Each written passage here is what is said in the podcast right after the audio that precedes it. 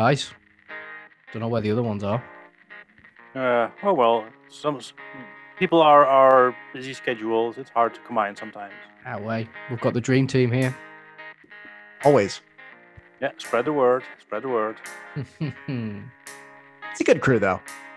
awesome.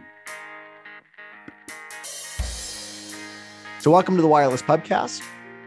We've got uh, Twitter, NASA's new tech, we've got Meta, and game streaming in China. It should be a good, pretty good episode. How you doing, guys? Not bad, thank you. Yeah, doing good. Tired, but still doing good. No, Always time for for Friday. for the pub. Yeah. Uh, that looks like some pretty new tech over your shoulder, Raven. It is printing its own extension. That's very cool. I like the lighting in there too. Yeah, Philips Huey, and um, I've been taking uh, Peter's uh, new class this week, um, and so um, I, I now figured out how to. Well, you, you can use Wi-Fi to control your Huey, right? But now uh, I've got the API. So now, if I enter or if a device connects to my Wi-Fi, I can have now the webhook send a command to my uh, Node Red and turn on the lights, or if if I'm uh, uh, basically watching a movie and and my wife pops in and it should be working, then if she connects to that a, a certain AP, lights turn a different color, so they alert me and that kind of thing. So automation. That's awesome. Uh, that sounds like way too much work. It, it does. Yeah, it's Uh, it's a- as I discussed with Peter, it's things that I'd like to do and just put them on the list. And for some reason, that list is always growing, but doesn't get smaller. Never, ever. Like take one down, add two more. It's just just the like list of things. really, yeah, it? just the list of things you're not working on. Yeah, exactly. That's like the list of DIY and things that I should be doing in the house. Um, and mine keeps getting bigger and bigger, and I'm I'm not doing any of it. Yeah. None of it, no progress whatsoever. Little bits. The problem is getting started. Once I'm started, it's fine. I get on with it. It was like uh, the the ceiling on the landing at the top of the stairs uh, because of the loft hatch. I had it all uh, boarded, uh, so that's drywall, Chris, in America. You know, drywall, whatever that is, plasterboard here in the UK. Yeah, plasterboard. Um, so I don't you plasterboard, and you don't you don't plaster things in the US, do you? You don't plaster things. Uh, no, Fill uh, things. Yeah. So it's it's mostly just drywall. Um, in, Oh, yeah, in so the we- U.S. that uh, older ho- homes have um, lathe and plasters, so um, thin strips of wood and then covered with a with a plaster, usually filled with horsehair. But that's that's like 1800s, 1700s kind of stuff. Christ. Okay.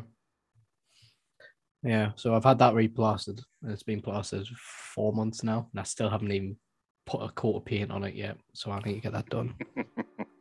It's whitish. It's fine. No, no, it's bright pink. This is fresh plaster.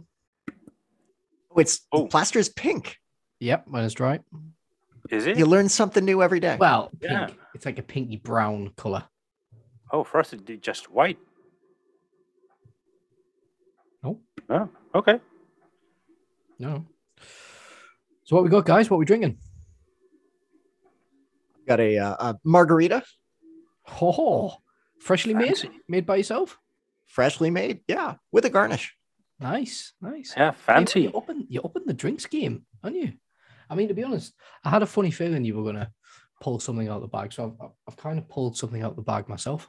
So What do you got? I have an elderflower gin and tonic. Ooh, I'm, I'm going. I'm going slightly poncy tonight. I'm not. I'm not going for a typical beer in the pub. I'm. I'm, I'm going. going a bit more upmarket. I feel like the pub. It's. It's attracting some better clientele. You see, so it's not just some dark and dingy pub anymore. It's. It's starting to sell better drinks. So I, I feel like you know, we're getting. We're getting up there, guys. I can Okay. charge more for that. So, so now I'm, I'm I'm afraid to to sell what I'm drinking. No, no, go on. Water. Water, straight out the tap. Yeah, straight out the Water on tap. tap. Yeah, Nothing fancy, just water. good, good. That'll keep us going. But then again, As I always say, I don't need alcohol to make really bad decisions. No, no, that, that's a good point. We can make them at any point, at Yep. any time. So, what do you want to talk about today? Well, it's still been a pretty interesting week. Um, although um, I think we had a, a job ad- advert going, didn't we? We absolutely did. So, even with the expanded uh, team, we're still having trouble uh, filling in, uh, filling in, and getting the uh, the episodes recorded. So, if you're interested in joining and expanding our bullpen, you can reach out to us on Twitter or where's Christian at wirelesspubcast.com. Yeah, always where's Christian. It's like it's like where's Westcott. Yeah, exactly. It's just want to say that. Yeah. So may- maybe we'll probably have a bigger chance of getting David on here than Christian. Excellent. We should, yeah, we should make that a goal. Is, is try to get him on That's, before. that's not a bad shout. That's not a bad shout. No, I think um, I think the first one we were uh, we were going to have a chat about was the uh, the latest gaming crackdown in China. latest of many because they've already got like a three hour per week time limit for uh, anyone under under 18 i think it is It is. um, but now uh, they're uh, they're banning live streaming of unauthorized games i guess you got to get a license now to do uh, yeah, you um, need to do live streaming of of games that are not on the approved list you need a need approval, don't you? And I think it's one of the the things to say is it's uh, people should resist harmful celebrity fan culture, and that's that's why they're doing it. And to be honest, I think they have a point because there's nothing I can't stand more than the Kardashians and people like that. Honestly, I hate it. The wife watches the Kardashians. She watches this other TV program called like Love Is Blind and other just crap, utter, utter crap. And I just think this is this is genuinely what's wrong with the world. The, these types of people. Yeah, I and, and if they were just banned altogether, then I think life would be so much better. So I think China's onto something here. Um, not that I condone the mass surveillance and censorship and stuff like that, but I think they're onto something there with the uh, the harmful celebrity fan culture, though. yeah, and and let's be honest, even the Kardashians shit stinks. You wouldn't think so, right? Well, looking at the TVs, they'll make it smell like flowers, but nah. I, is, is that like celebrity fan culture or is that like uh watching the train wreck or the car crash and not being able to look away Yeah, I think that maybe is it. But it's interesting how um China class, you know, live streaming of games as celebrity fan culture because there's nothing really I mean, unless you're doing um like uh Twitch and stuff like that, where you, you're watching people, you know, specific people and uh, Twitch Twitch celebrities and stuff. Um unless you're doing that, I, I don't see where the, the fan culture comes from. Well, well, I think that's there's there's two parts of this. I think, and, and that one of them is the the actual live streaming of it. So being playing the game and and having other people watch you play. Um, and I I think they're they're cracking down a little bit more on games that are not on their approved list, not just for for streaming but for playing as well. And and that's the one. Um, I I- don't agree with the with the ban on the streaming. Uh, but the the just cracking down on the games in general is one that I'm I'm kind of confused about and what the what the ultimate goal is of that and what what they get out of it. Yeah, because they, they were saying that they'd initially, like you said, limited to three hours to stop game addiction, right? Uh, which, to be honest, actually is is a is a very valid point because Yep. kids. I mean, it's, it's bad enough. I mean, my daughter's banned from using the iPad at the minute because it's just it's just too much. But it, it is a point because we've got kids who are just locking themselves away in the house playing games and when really they should be out playing and getting some fresh air. Um, Ex- exactly. So I, I- My- I kids- my kids are having- point, have- sorry. No, no, Uh, uh, yeah, my kids have a, uh limit time limit as well. So in, in the weekends they're allowed like two hours on their PlayStation, um, and and, and and during the weeks it's an hour, and and and so I've set up this these parental controls, and so there's no discussion.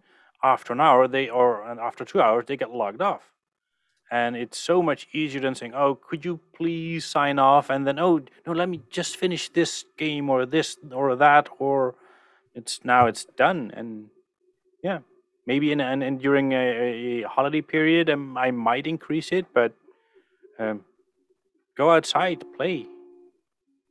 But maybe Hmm. I'm old school. We're getting into politics adjacent territory, but is it is it the government's place, and in, in this case, the Chinese government, to tell you what your how long your children should be able to play video games?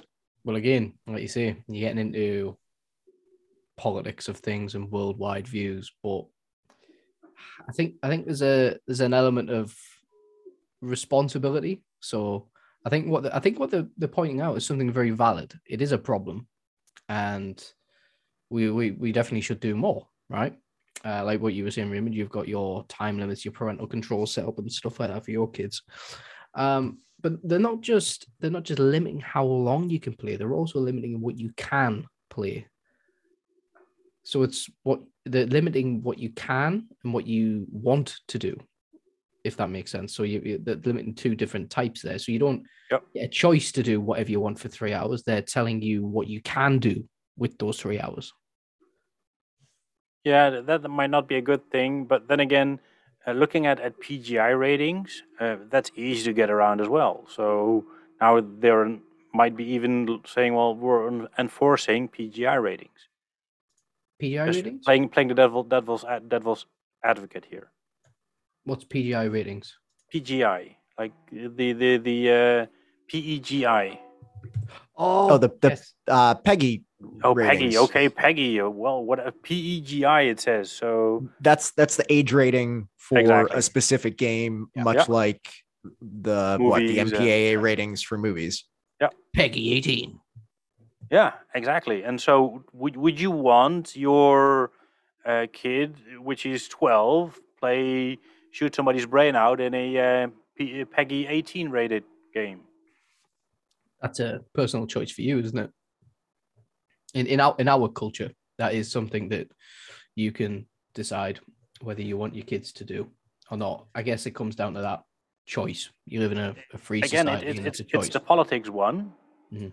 Um, but then again, um, your government has also said you, you can't drive over. At least our government says you can't drive over 100k an hour uh, during the day, uh, 100 kilometers an hour. So maybe I want to drive faster, and and so uh, or, or not. But yeah, Mm. it's a Alright, It's very valid. other top it applies to other topics as well right so it is the government telling you or at least giving you some boundaries if it's speed on the highway if it's uh, games you play or, or or not or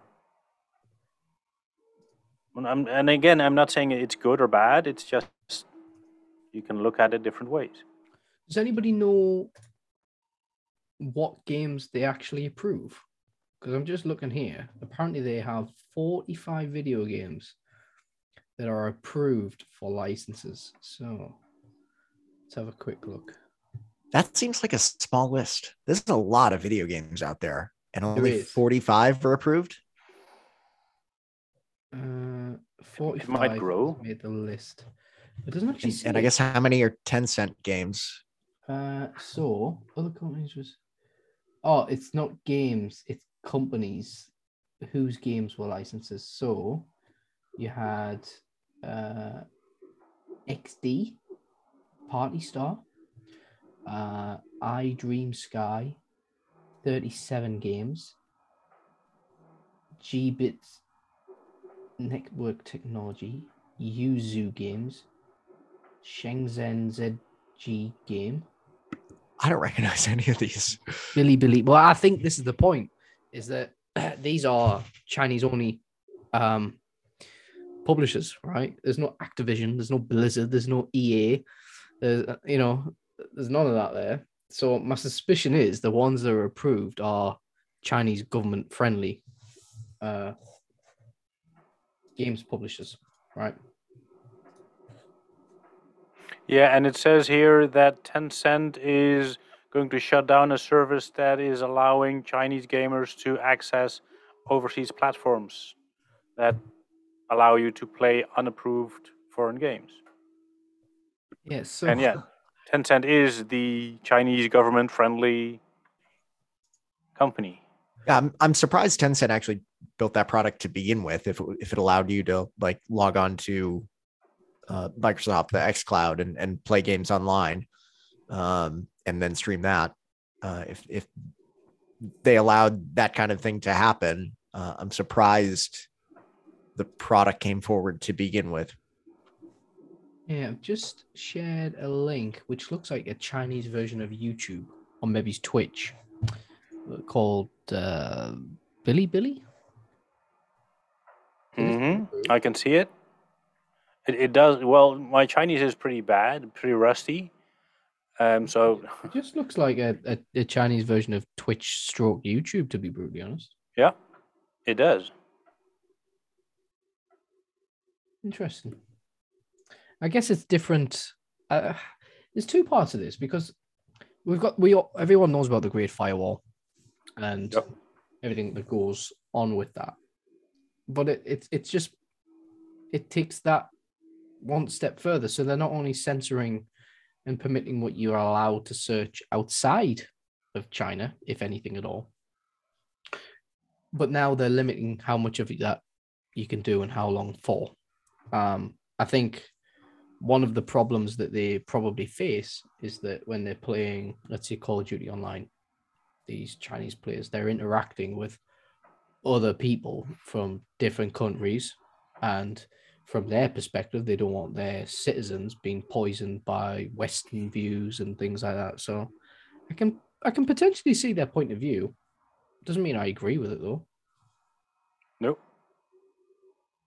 But yeah, I didn't even think of that. That yeah, they're interacting with the rest of the world, and so Hmm. um, they might get glimpse of things that the Chinese government doesn't want them to see.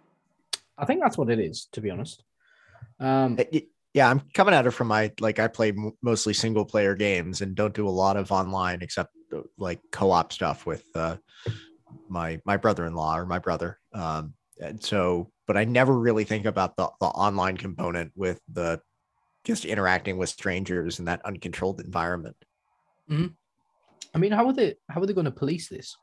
So if somebody somebody has an Xbox and don't know, they've got an, a VPN installed on their home router that allows them to VPN into another country. Are they going to be able to stop this? I, I don't think so. Yeah, so um, a friend of mine uh, who also own, owns a company had a, um, and, and so the, he imports these uh, nanometer C, uh, CNC milling uh, machines. Mhm. So they're like really, really, really accurate ones. Um, and he had a Chinese guy from the company coming over here for a few months.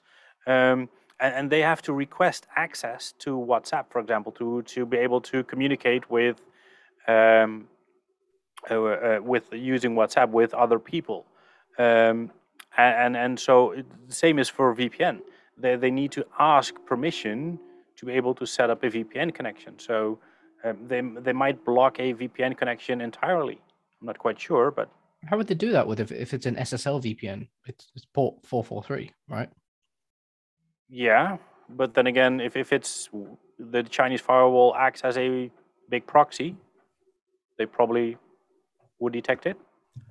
I mean, I I don't think this is designed.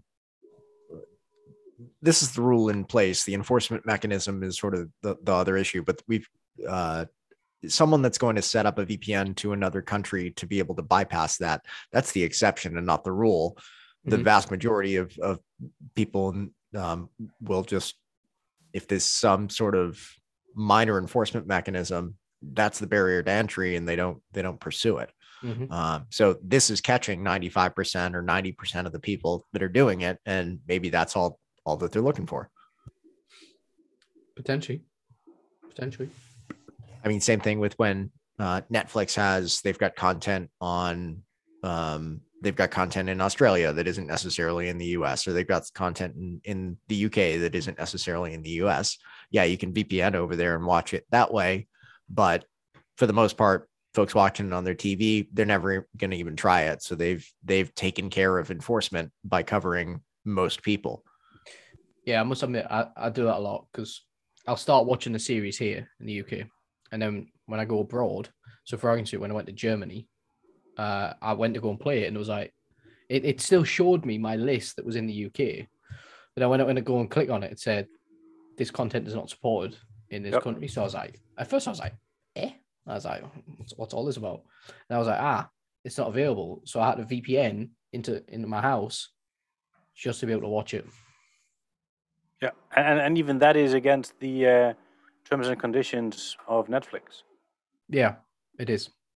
I mean, I'll, I'll be honest. Actually, I found I found something interesting. So this is going slightly off topic from Ah, China never, never thing, happened. talking talking about the um the VPN thing. So what I did notice is, and it and it made me think. So when I was on cellular connection, uh, LTE, um, and I was watching Netflix, it would work, right? But if I connected to Wi-Fi, it would say this content is not available. So I thought, hmm, I wonder why it works on LTE but not Wi-Fi, right? So I did a what's my IP when I was on uh, LTE, and it was actually an uh, IP address in the UK. I connected to the Wi-Fi and obviously got a German IP, and I come to the conclusion what they're doing is there must be a big VPN tunnel, you know, going from provider to provider. So obviously I'm using EE here in the UK, and in Germany I think I was using O2DE. Um, so I think what they probably got is a VPN between the providers in the UK so that I can use my data using their cellular network, but it tunnels me all the way back to the UK. And so you think with part of that roaming agreement that they're part of that roaming agreement is just that hey, any of your customers, we're just going to tunnel them back to you. Yeah, I think that's what it is. Um, and that's what made me think. I was thinking, oh, that, that, that's quite a good. That's quite a good way. So rather than me, although th- there's some pros and cons to that, I guess. Um, but I didn't realize that's how it actually worked. Um, so yeah, slightly off topic, but yeah, that's one thing I discovered about that. I'll have to try that next time. I don't know if that was just with EE, to be fair, but it that's uh, it's definitely been working that way. But then it, it, it's weird because even though there's a VPN or there's clearly a tunnel between the two, um, when I would go to Google uh, on a search browser, it would default me to google.de rather than google.co.uk.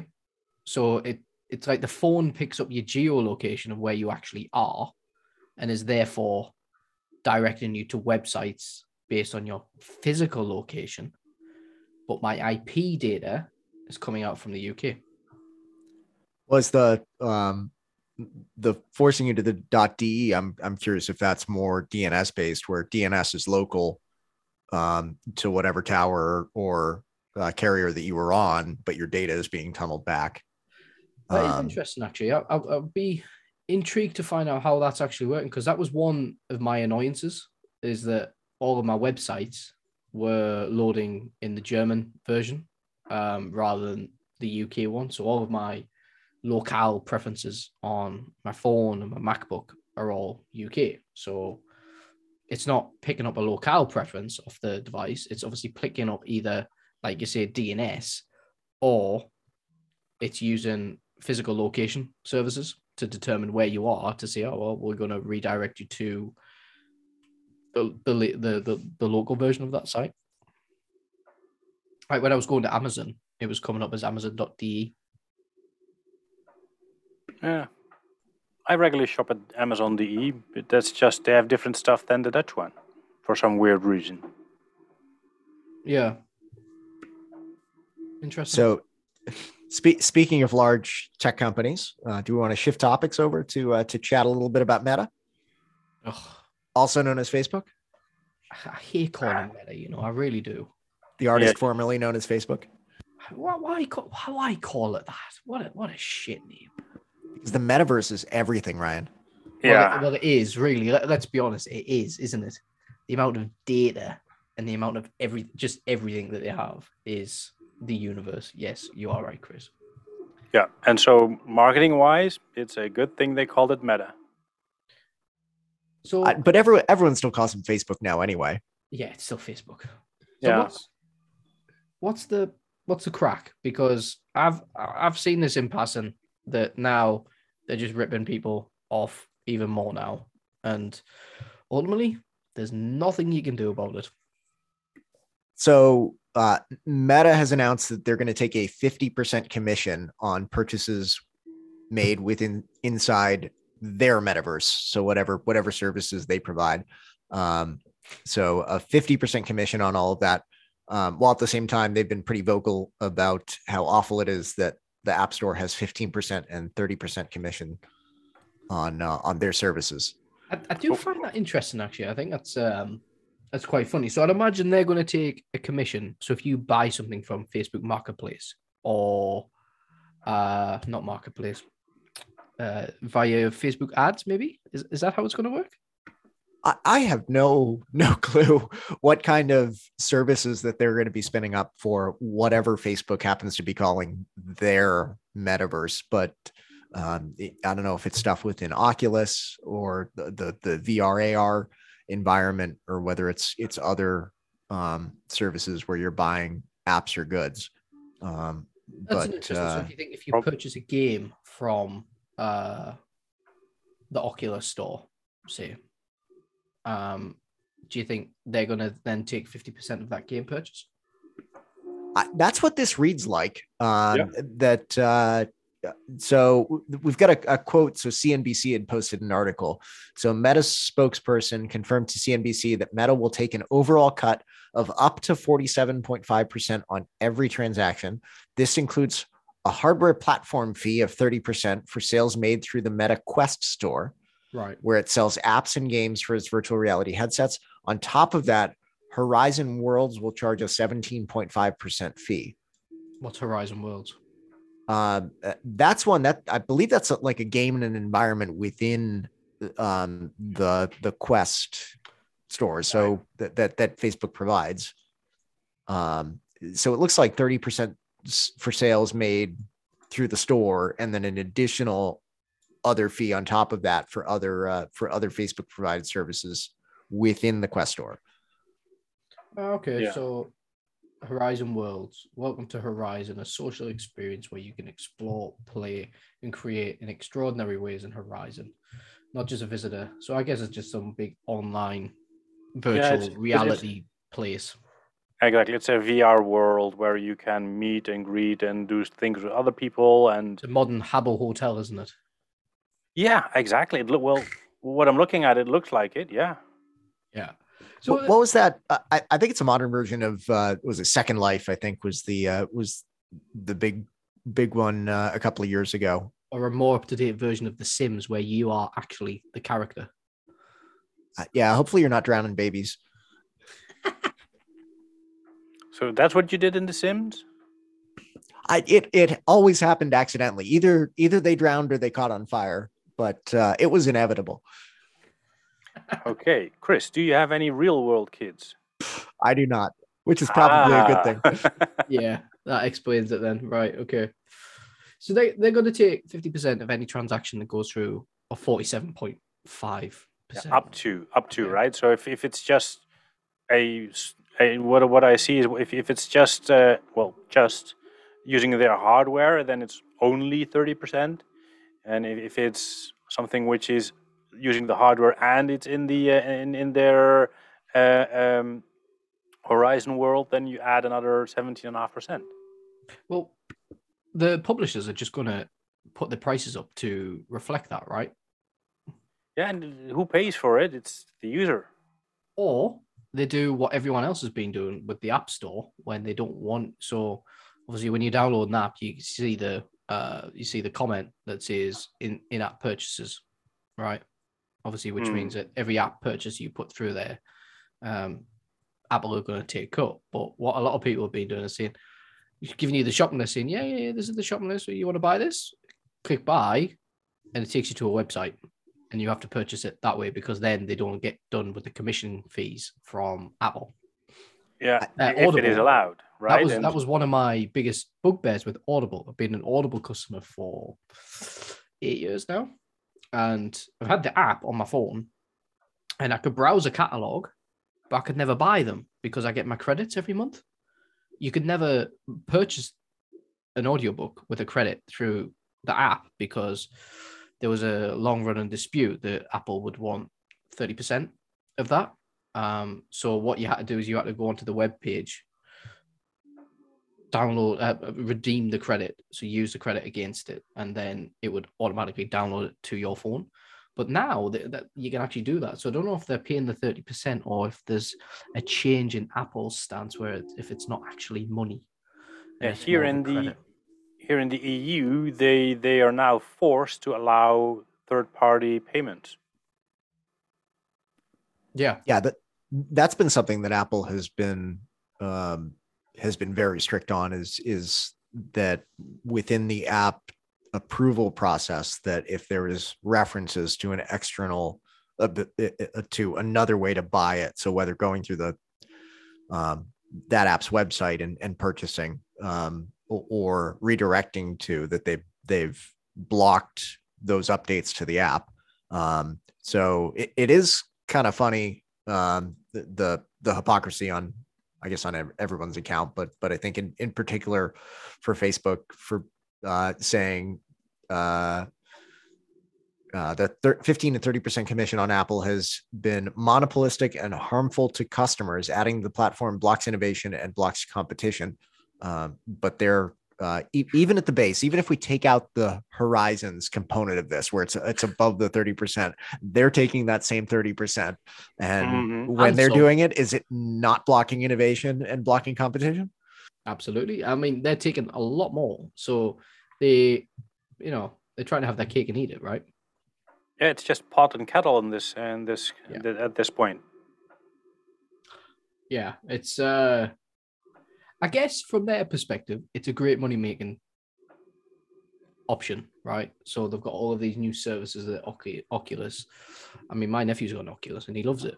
And i can't imagine he's not gonna not pay for uh games in the oculus store because because he is. Uh, you know he's obsessed with it. So he, he's gonna, he going to download games and pay for them and stuff like that. Um I- yeah i've got i've got one. I, I bought games through it and, and i've got no issue with with stores within there taking a cut.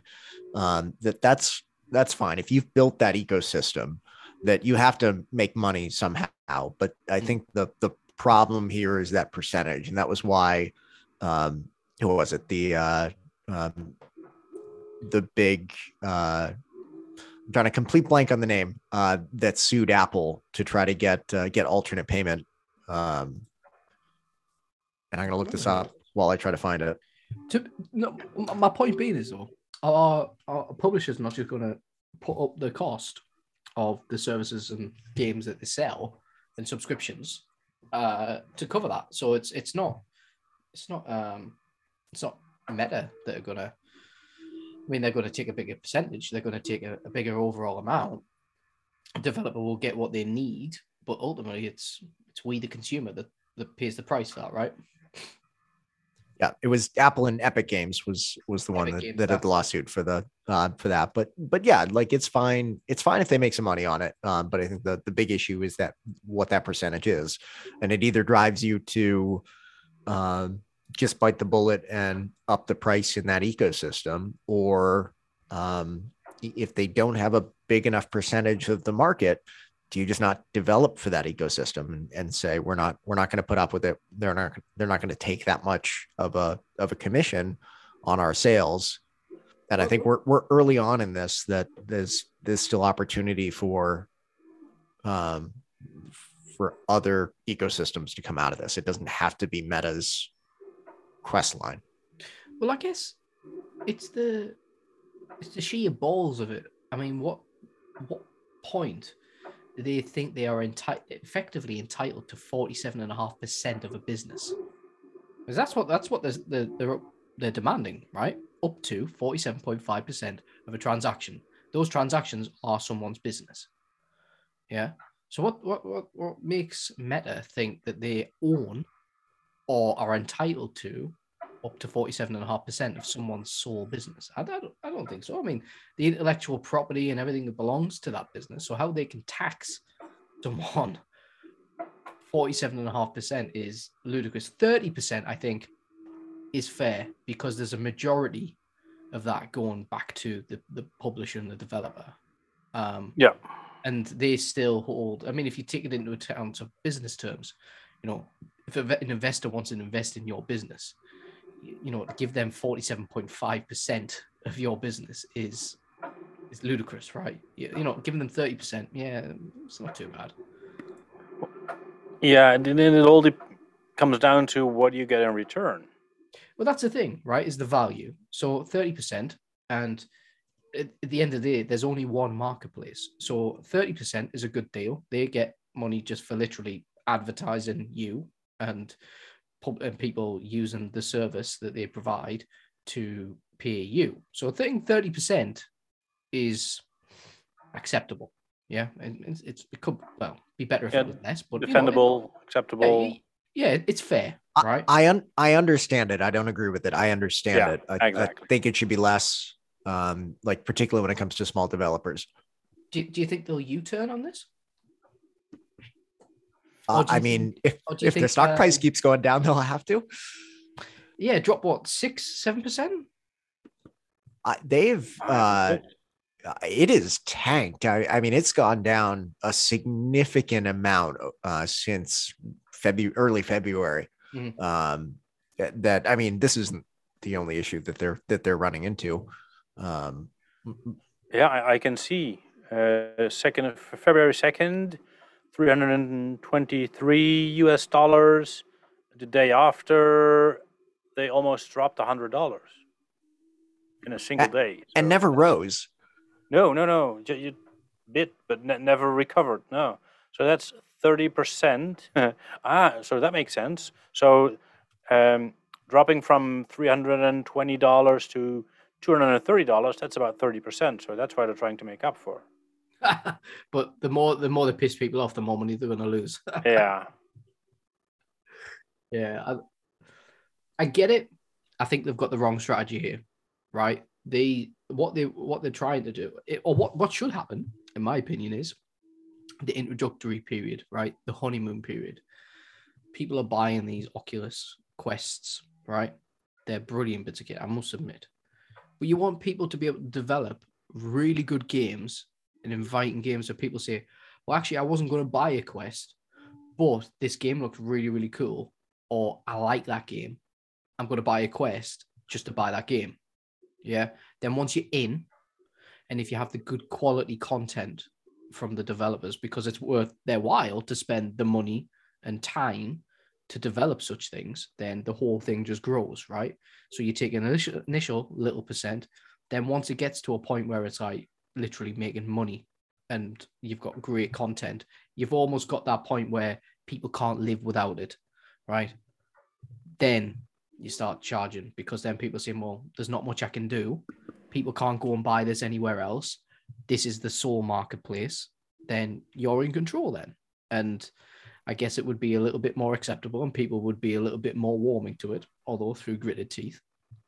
But they've gone from zero to 100 in two weeks, like in, in, in essence.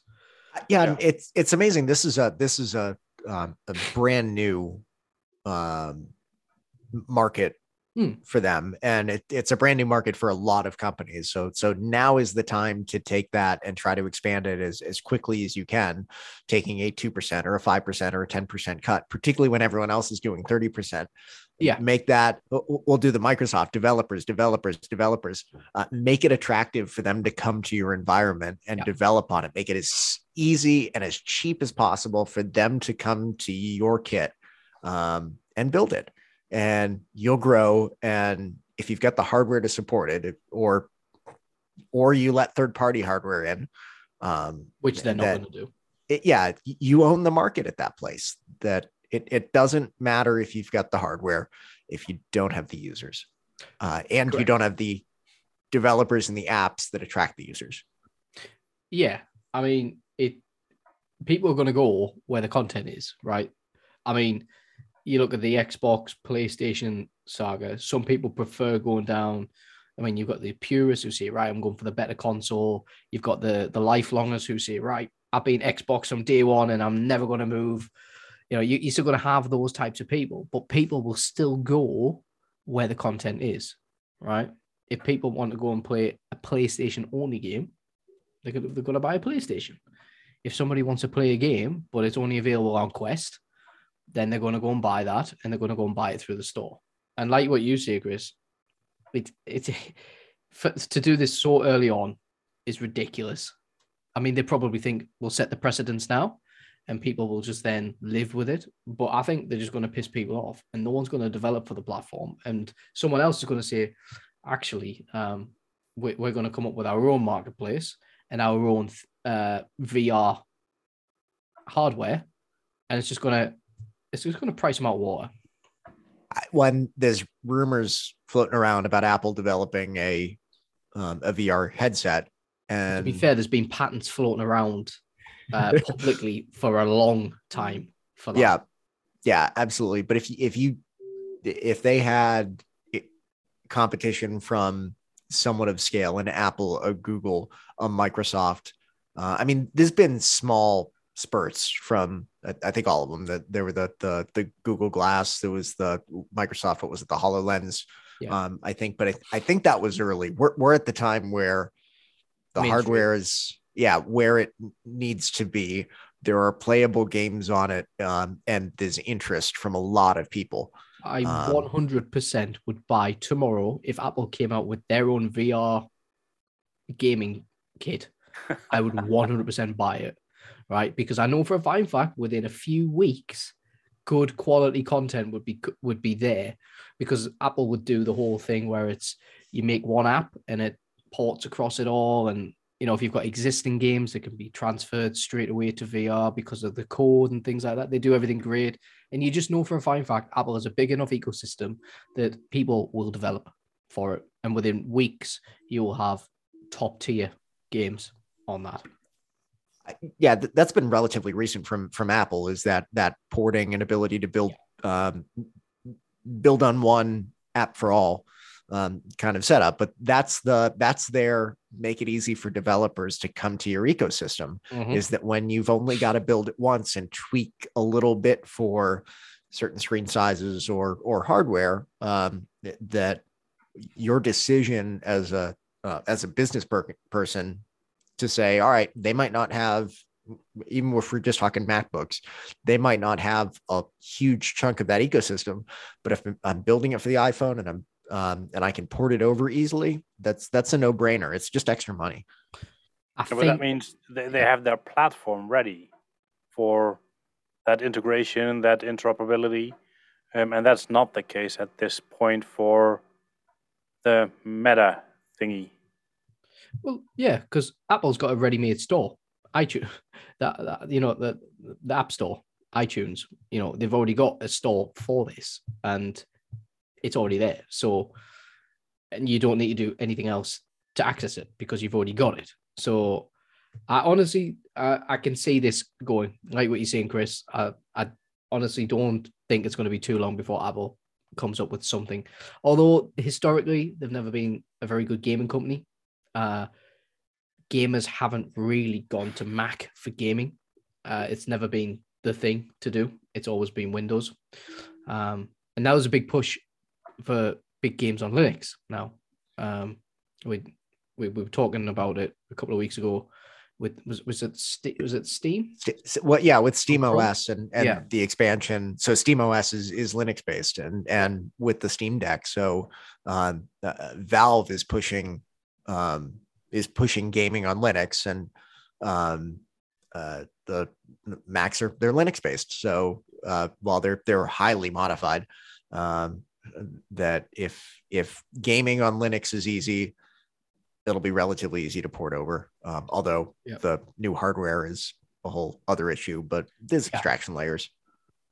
But I think this is a, a drop in the ocean though. I think I think this is dead before it's even begun. It was a nice thing.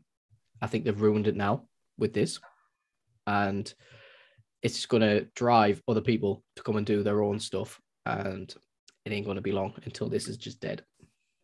Or maybe it's a um, all a, a, plan to say, well, hey, let's price it high. Let's uh, then, well, see the, see how much the commotion is, and then we'll reduce the price, and then it, people accept it easier and still make a decent amount of money. Mm.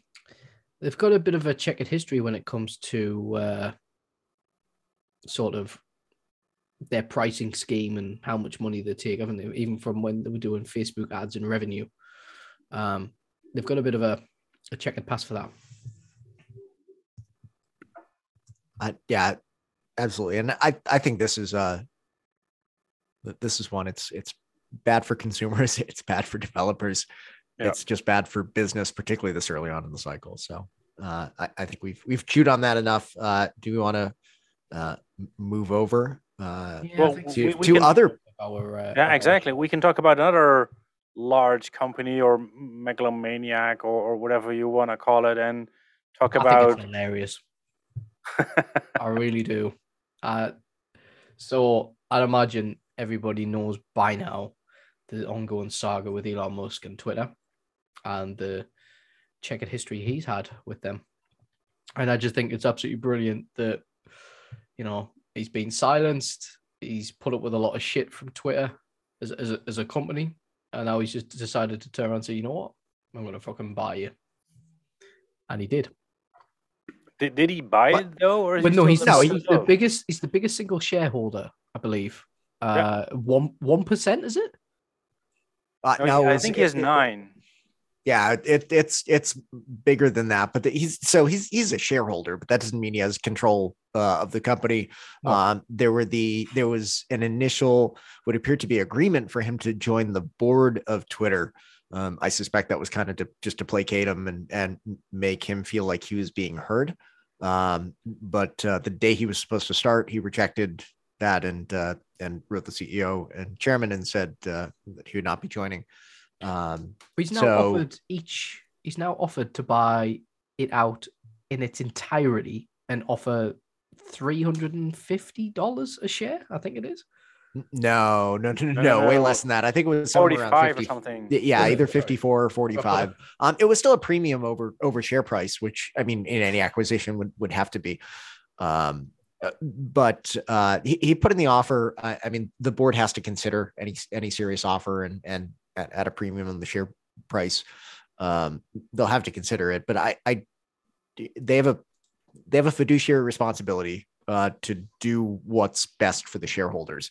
Um, so I, I don't know that I suspect they probably will not accept that offer, but at, I at don't know where I this got three point, hundred and fifty dollars from because I've just checked the the share price and it's forty five US dollars.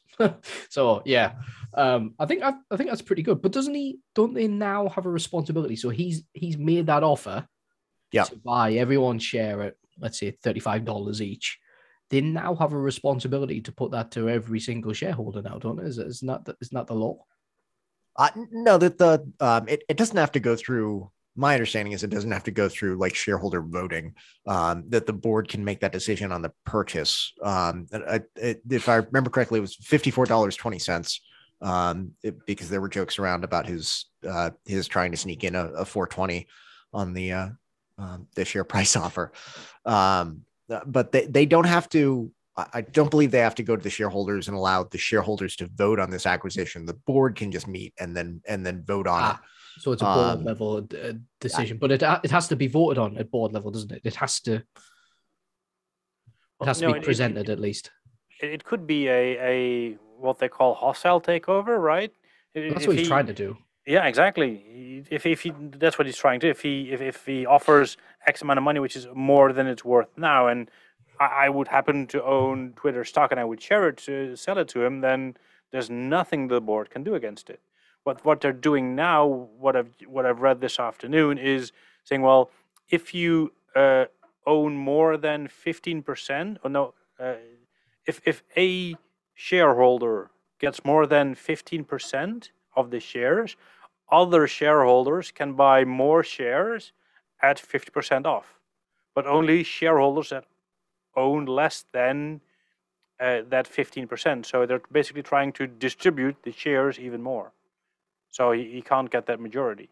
Well, they've they've given themselves the poison pill, as they say. So to try and stop him. So like you say, they can do he can do the hostile takeover, he can start buying up other people's shares, right? But they've now voted to do a limited duration shareholders' rights plan.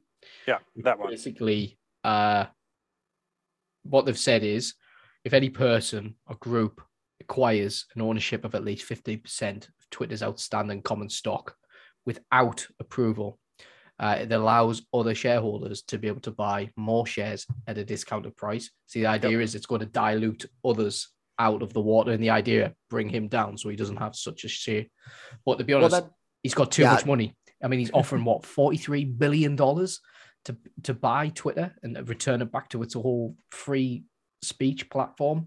Um, so if he's offering 43 billion, I can't imagine he's thinking, well, I've only got 44 billion in the bank, so I, I can only really do 43 billion to still become a billionaire. I think he's probably, I think you're not going to hear the last of this. I think it's probably going to be 50, 60. He's, he's going to go more. He's going to What- buy what- it.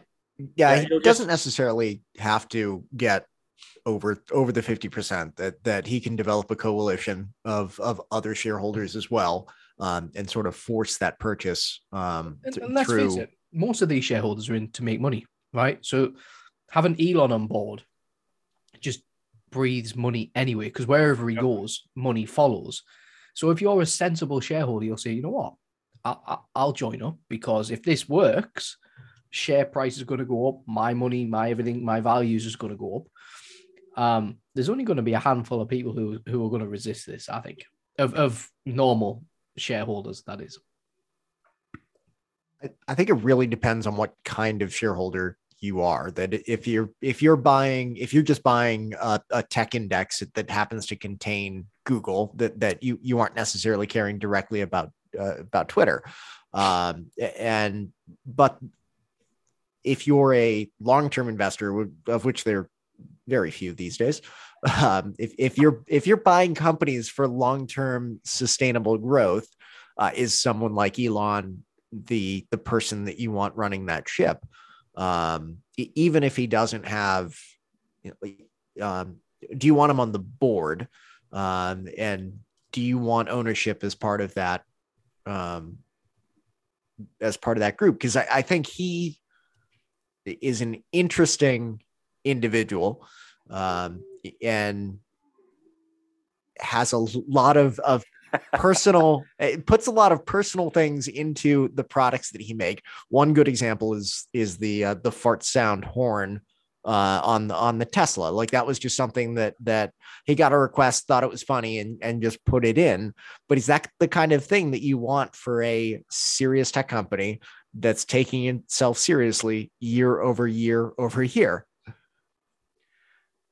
Um, well, um, well, I, I can um, really, uh, I really like the the quirkiness, uh, but that's probably because um, that that that suits my my, my personal uh, um, agenda, or yeah, it, doesn't have to be all that serious. So yeah, I, I can relate and I like it. Um, but then again, yeah, if you're an investor, you want predict- predictability, um, and and so that's not what you have. So yeah, um, yeah, I, yeah, it's it's not predictability with with Elon at the helm. There's volatility, but you can make money on volatility too. Uh, if you're that kind of investor, is is that if you're if you're keeping an eye on what's going on and you're just rapidly buying and selling, that that that volatility can make you money as well if you're timing it right. Um, Yeah. But again, look at for long- Alan. Yeah. uh, but for for long term success, is that you're you you are looking for that that stability. So, Do you think he's crazy? happily insane. Do you think? Well, um, well, I, hey, hang on. I, I don't even consider myself sane. So yeah, I think we're all a little bit crazy. Um, uh, do, you, do anyone know off the top of their head what he's worth at this point? No, none idea whatsoever. That's Ryan furiously Googles off the top of his head. Yeah, I, I- so like a week or two ago, he, he was the wealthiest guy in the world. So 273.6 billion.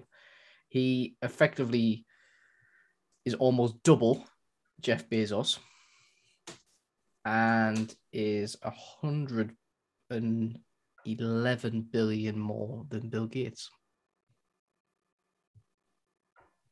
So if you're roughly 250 billion in value and you're trying to buy a, a platform, Roughly, I mean, what's 20 billion between friends here? Uh, at that point, what does it matter? Like, what is what does 20 extra billion dollars Yeah. get you if you Um, want it, if you have 250? Wh- What can you do at at 270 that you can't do at 250? I mean, yeah, true. it is he is on track. People never thought we would ever have someone with a net worth of a trillion dollars, but he is currently on track to become a trillionaire by 2024. That is current trajectory. If it keeps going, he will become the first Wow. trillionaire at 2024. So so I guess the the question is be the one to push him there, right? um I, you'd think i guess it, it depends what is um does spacex value go up that that quick um i i i spacex is is going up or and i think any of those those uh whether it be blue origin whether it be spacex uh i think i think like boeing's um uh space division like they're gonna make money in in the future but but um is that a by 2024 kind of thing uh, but but back to the question. So if it whether he's sane, is it sane if you were worth 250 billion dollars, is it sane to do a 43 billion dollar purchase of a tech company? Um, and from what I can tell for the memes, like there, there doesn't seem to be I've I've seen nothing about him saying I want to buy this because it's got future value because I like these things about it um, and we can fix these kind of things. The only thing is the the free speech component um, and his dislike of certain features.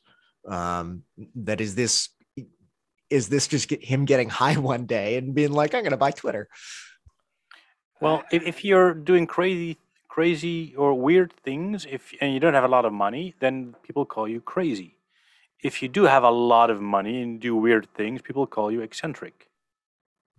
But they've said that a lot of time, a, lot of times about him, haven't they? I mean, when he was talking about using reusable rockets, people were like, "You're fucking mad! Like, it's never gonna work." But it did, right? Exactly. But So he is a visionaire. He, Wh- he wh- is, and I do get.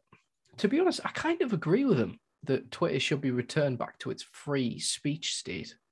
Now, I don't agree with a lot of people and what they say, but that's that's the freedom of it. I'm allowed to disagree with that, and you're allowed to disagree with me, right? It shouldn't then be up to a person or a platform to dictate what is right and what is wrong, because then that isn't free. Now, don't get me wrong. There are some horrible people out there who say some horrible fucking things that incite violence, hatred against others, and things like that. As much as I hate it, they're entitled to say that. As, as awful as it is, that is that is the that is the world that we live in, and as that is the world that we fought for. Now, now we've got a company who censors everything that comes up. I mean, you want to talk about COVID, or you want to you want to just have a, a, a general conversation that's now screened and if it's deemed not correct it's censored and it's took away uh, if you want to talk about anything like that it becomes becomes a problem and it people say well it's covid it's life or death right and that's what people are saying as much as it's not existing anymore uh, but it's, it's not is it? i mean everyone's talking about ukraine nobody's talking about covid anymore Nope, But, um, Exactly. it starts there. Where does it end? I kind of agree with the way that he's going. He wants to buy it and he wants to return it back to how it used to be. And you know what? I'm, I'm, I'm kind of for that, right? And and if he wants to s- spend 50 billion of his own money to do that, I'm fine with that.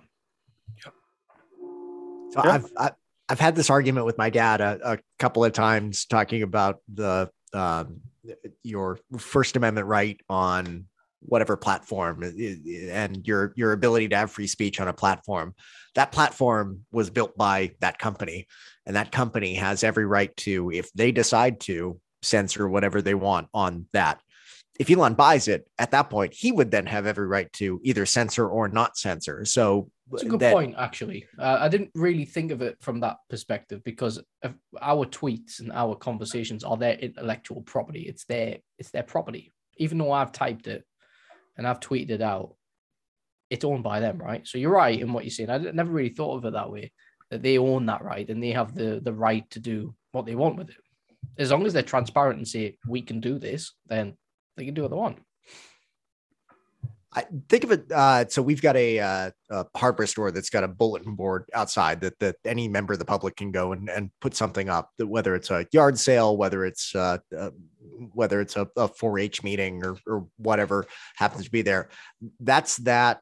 Um, that's that shop's board. And if someone puts something up there that they don't like, they can just take it down. It's theirs. Like that. That's the comparison that I make with Twitter. And right now, um, even if you don't agree with the with them censoring some of this free speech, they can. Um, and the minute Elon, if he buys it, and if it goes through in whatever means necessary, if he if uh, if that happens, that he would be able to decide that nope, anyone can put whatever they want on that. Um, but then, then you could go down the rabbit hole. There is there any free speech because looking at newspapers, if I want to place an ad, uh, th- that also gets um, screened. Um, so the only way uh, that I would get freedom of speech is basically print something myself and go door to door and put it in somebody everybody's mailbox. Yeah, that actually that, in the U.S. you couldn't put it in the mailbox. only the post service, postal service can put put something inside of a mailbox. You could post it on like public boards or telephone poles or wave your sign around and, and chat with folks. Yeah, that that happened to us recently, and there was a there was a, there was a big police investigation actually about that.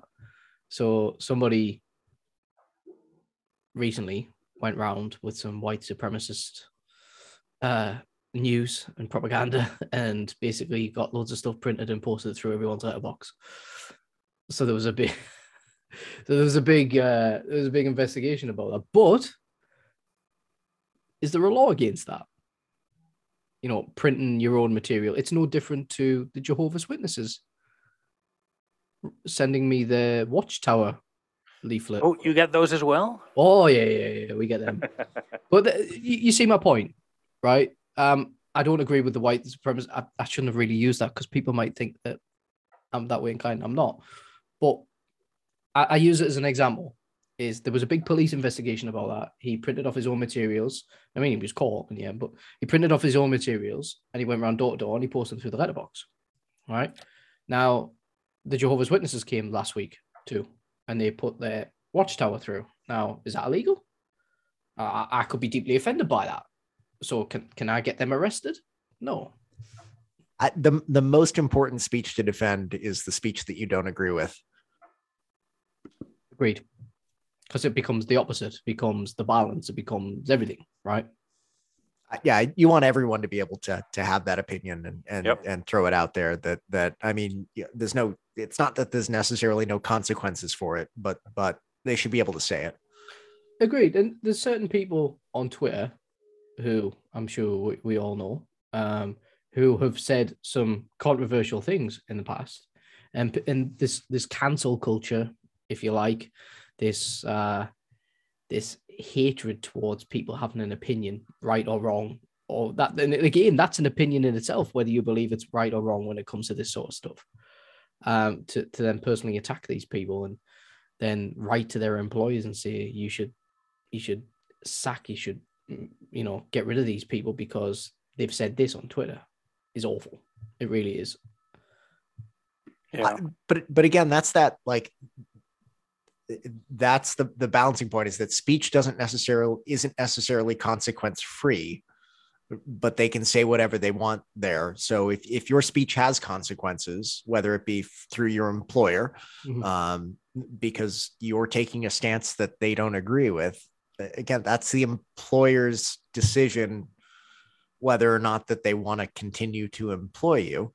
Um, and if someone wants to rat you out, I mean, I think we've got better things to do with our time. But um, if someone else decides to rat you out to the employer, that that if you've made a statement that you're not willing to stand by, um, that's a problem too.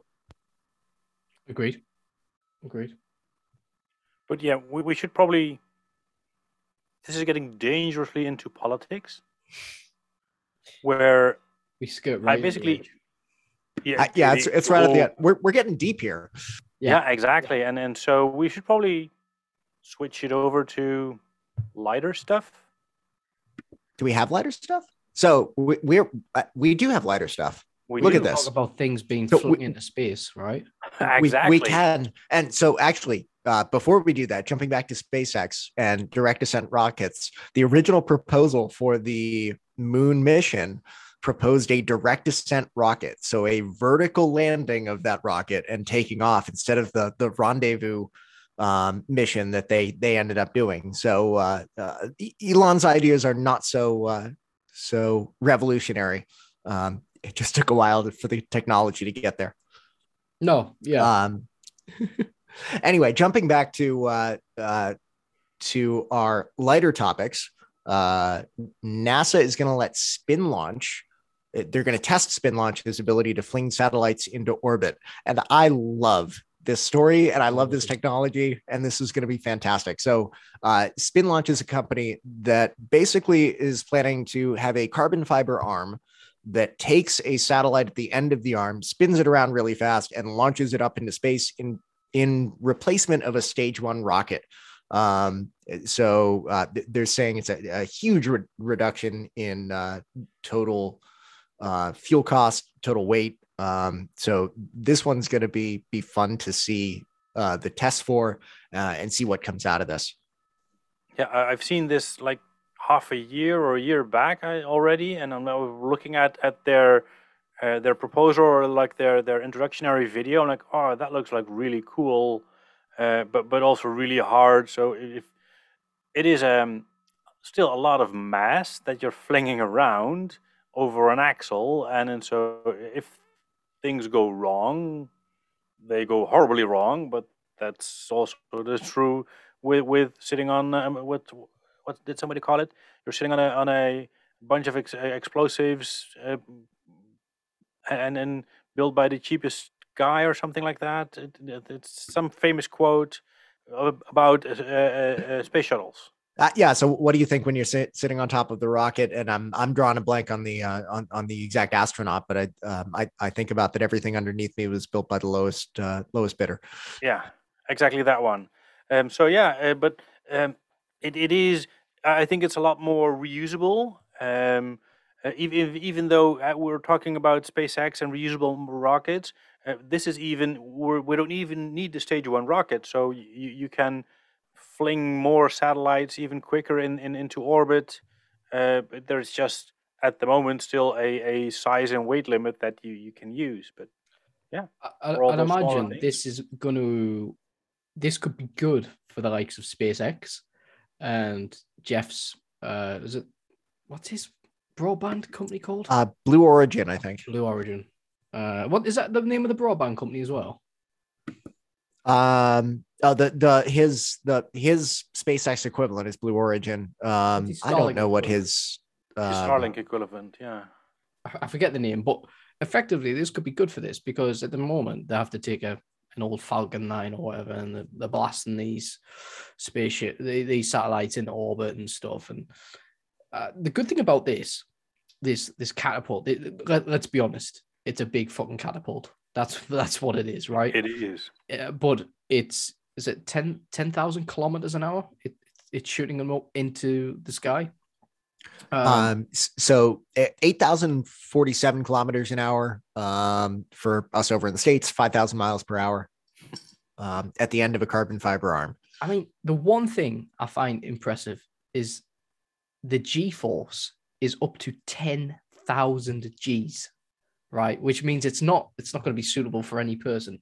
But to put that into perspective, the best fighting jet in the world was that the F thirty five A. Yeah, I think so. Yeah. There'll be Those are- arguments if yeah. you say that. right. Um, I'm, I'm gonna I'm gonna put I'm gonna put me, me stake in the ground and say it's the F thirty five A, right?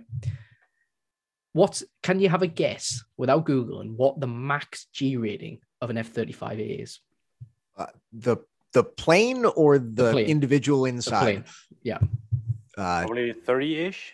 uh, uh, twelve or fifteen. Nine Nine. Okay. nine G.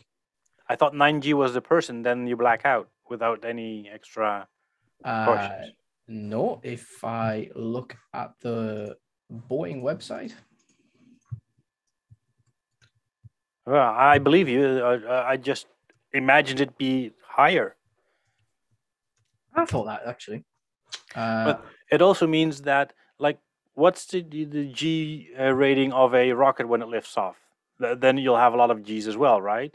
Um, I, yeah, it'll be roughly the same. Probably that seven, seven ish, eight ish. Yeah.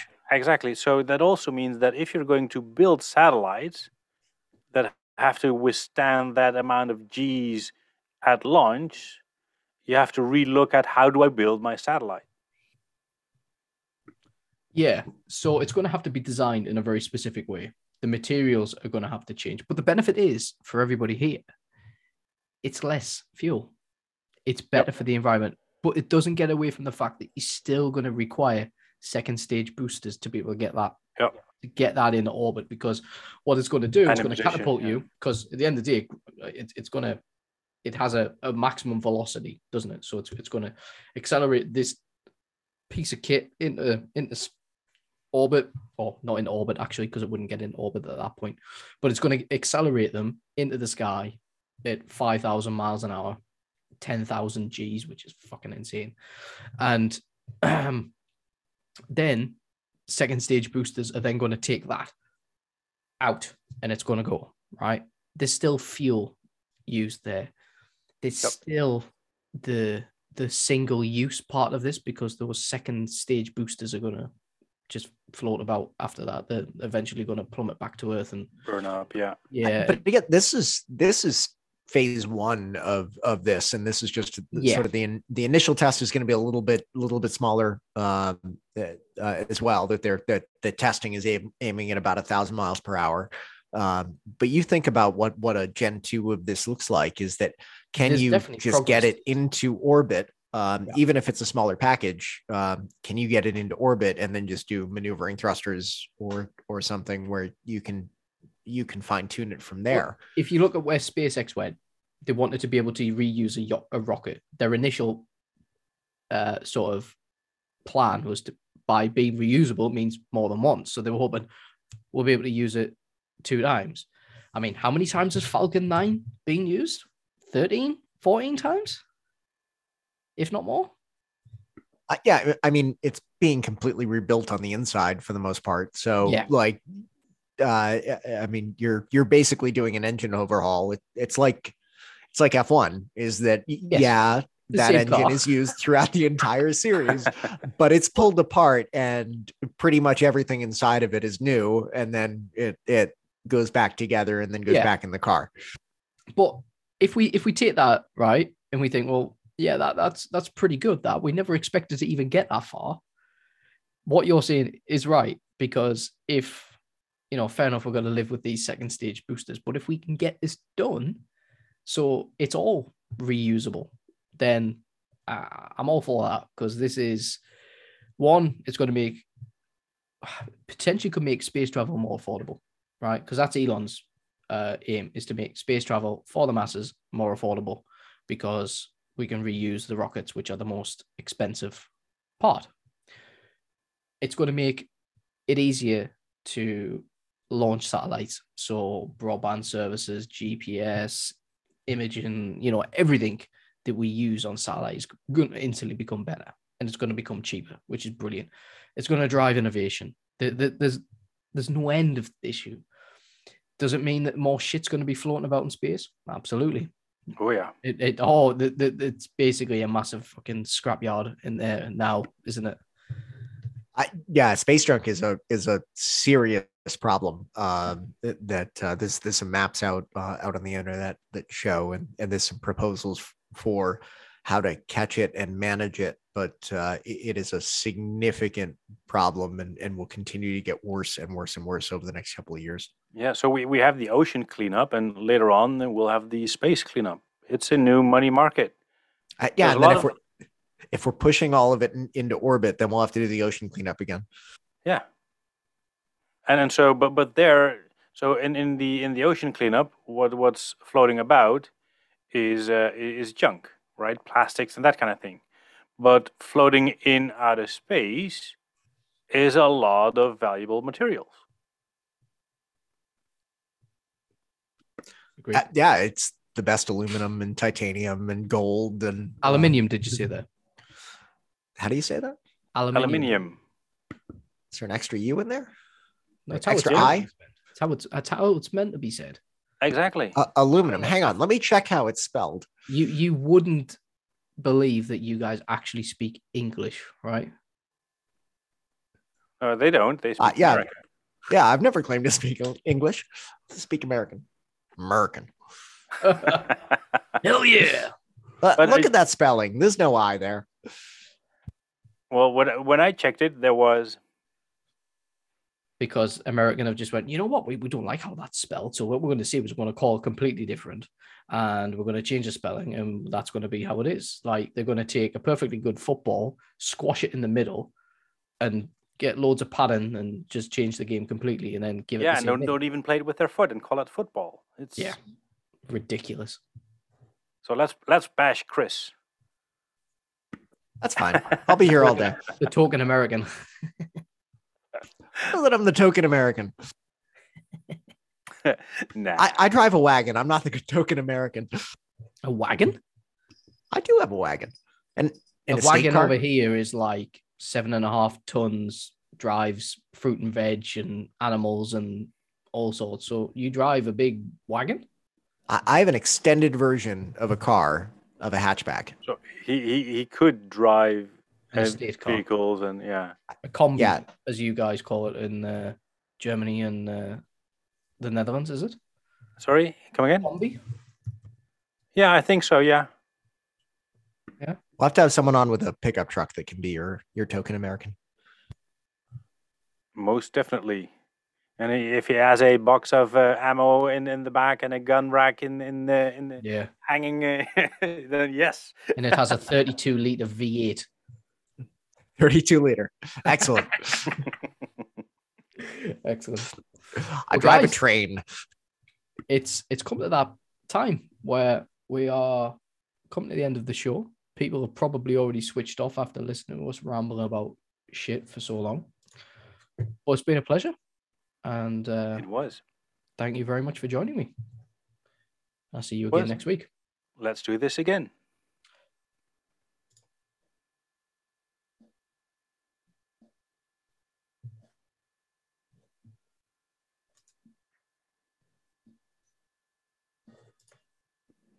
Have you figured out how to stop the recording? Doing that now. Yeah. Now he's uh, now he has to cut off the end.